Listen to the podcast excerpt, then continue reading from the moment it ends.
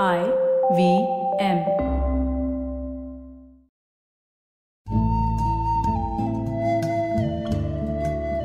IVM के Hindi travel podcast टेढ़े मेढ़े रास्तों पर आपका स्वागत है टेढ़े मेढ़े रास्ते ही क्यों वो इसलिए कि घूमना भी तो ऐसे ही रास्तों की तरह पेचीदा और लगातार उतार चढ़ाव भरा होता है, जहाँ हर पल कुछ नया देखने और महसूस करने को मिलता रहता है। शर्त बस यही होती है कि आँख कान खुले रहने चाहिए।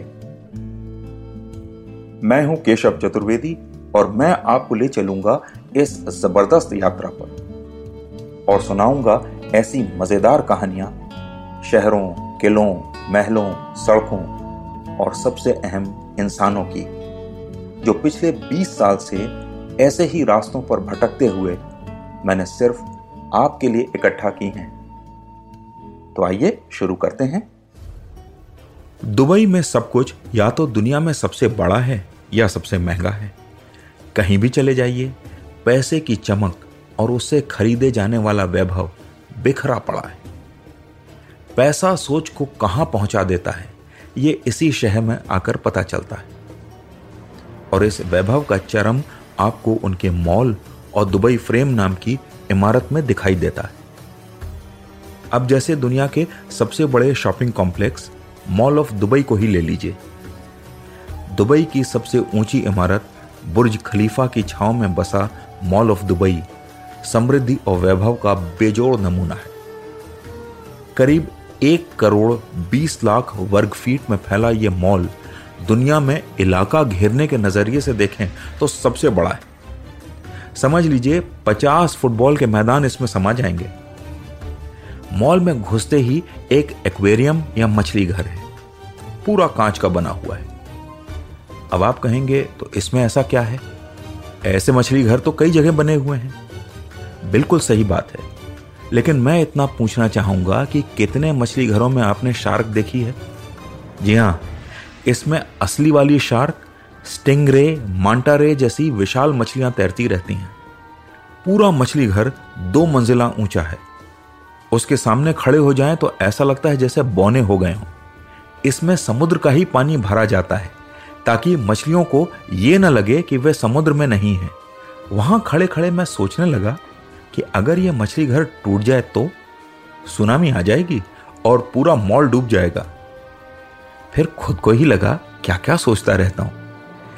इसी मॉल के सामने दुनिया की हर किस्म की स्पोर्ट्स कार एक लाइन में लगी रहती हैं और कोई भी उनके सामने खड़ा होकर फ़ोटो खिंचवा सकता है। ऐसी ही जगहों पर कभी कभी कोई शेख अपनी खास कारों में बैठकर आते हैं। ये वो कार हैं जो उनकी खास पसंद के अनुसार ही बनी हैं। उन्हें देखकर भी आपको हैरानी होती है कि आदमी का दिमाग कहाँ कहाँ चलता है। आज मॉल ऑफ़ दुबई दुनिया भर में प्रसिद्ध है। लेकिन शहर में एक ऐसा भी मॉल है, जिसकी ज़्यादा चर्चा नहीं होती, फिर भी वो मुझे बहुत पसंद आया। ऐसा इसलिए कि उसकी जैसी सजावट मैंने कभी कहीं नहीं देखी। ये था Ibn Battuta mall. Ibn Battuta 700 साल पहले मोरक्को के एक यात्री और लेखक थे, जिन्होंने अफ्रीका से लेकर चीन तक की यात्रा की थी। अपनी यात्रा में वे ईरान, भारत और बाद में स्पेन भी गए थे। तो पूरा मॉल उनकी यात्राओं की याद संजोने के लिए चार झांकियों में बांटा गया है। ये चार पवेलियन हैं अंदालूसिया, जो स्पेन के एक इलाके का नाम है जहाँ इब्न बतूता गए थे। यहाँ सारी दुकानें, चलने का रास्ता और यहाँ तक कि मॉल की छत सब कुछ पुराने स्पेन की याद दिलाता है। जिनकी तस्वीरें या पेंटिंग्स आपने किताबों में देखी होंगी।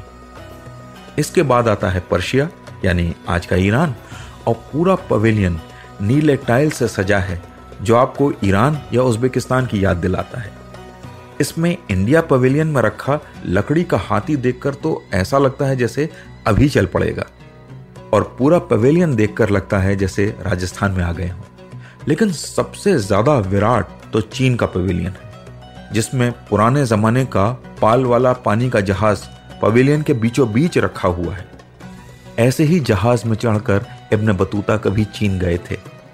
पूरे पवेलियन में लाल रंग के चीनी लैम्प पेगोडा शैली की दुकानें देखकर लगता है, इस मॉल को बनाने वाले ने खूब मन और दिमाग लगा के इसे बनाया है। मॉल बनाना उसकी ज़रूरत नहीं, बल्कि उसका जुनून रहा होगा। लेकिन इन मॉल की दुनिया से दूर दुबई ने एक और नया कारनामा किया है, और यह है दुबई फ्रेम। नेशनल ज्योग्राफिक के ट्रेडमार्क पीले फ्रेम जैसे दिखने वाले इस फ्रेम का रंग भी ट्रेडमार्क की तरह ही पीला ही है। बस फ़र्क सिर्फ़ इतना है कि यह फ्रेम दुनिया का सबसे बड़ा फ़ोटो फ्रेम है। ऐसा फ्रेम जिसके अंदर आप जाकर बैठ सकते हैं, इसके ऊपर तक जा सकते हैं, और वहाँ कॉफ़ी भी पी सकते हैं।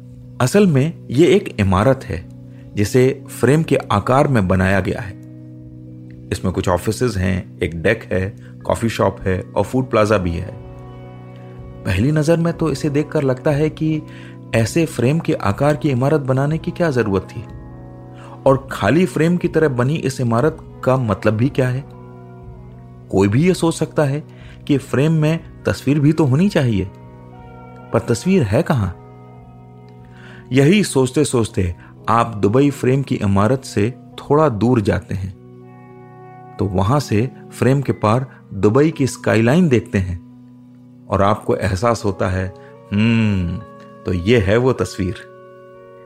दुनिया का अकेला फ्रेम, जिसमें कोई इंसान नहीं, बल्कि पूरा ज़िंदा शहर और दुनिया की सबसे ऊँची इमारत, तस्वीर की तरह कैद दिखाई देते हैं।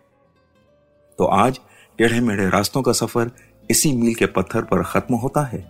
अगली कड़ी में फिर किस्सों के एक नए मोड़ पर मिलेंगे और वहाँ से नए मील के पत्थर तक साथ चलेंगे।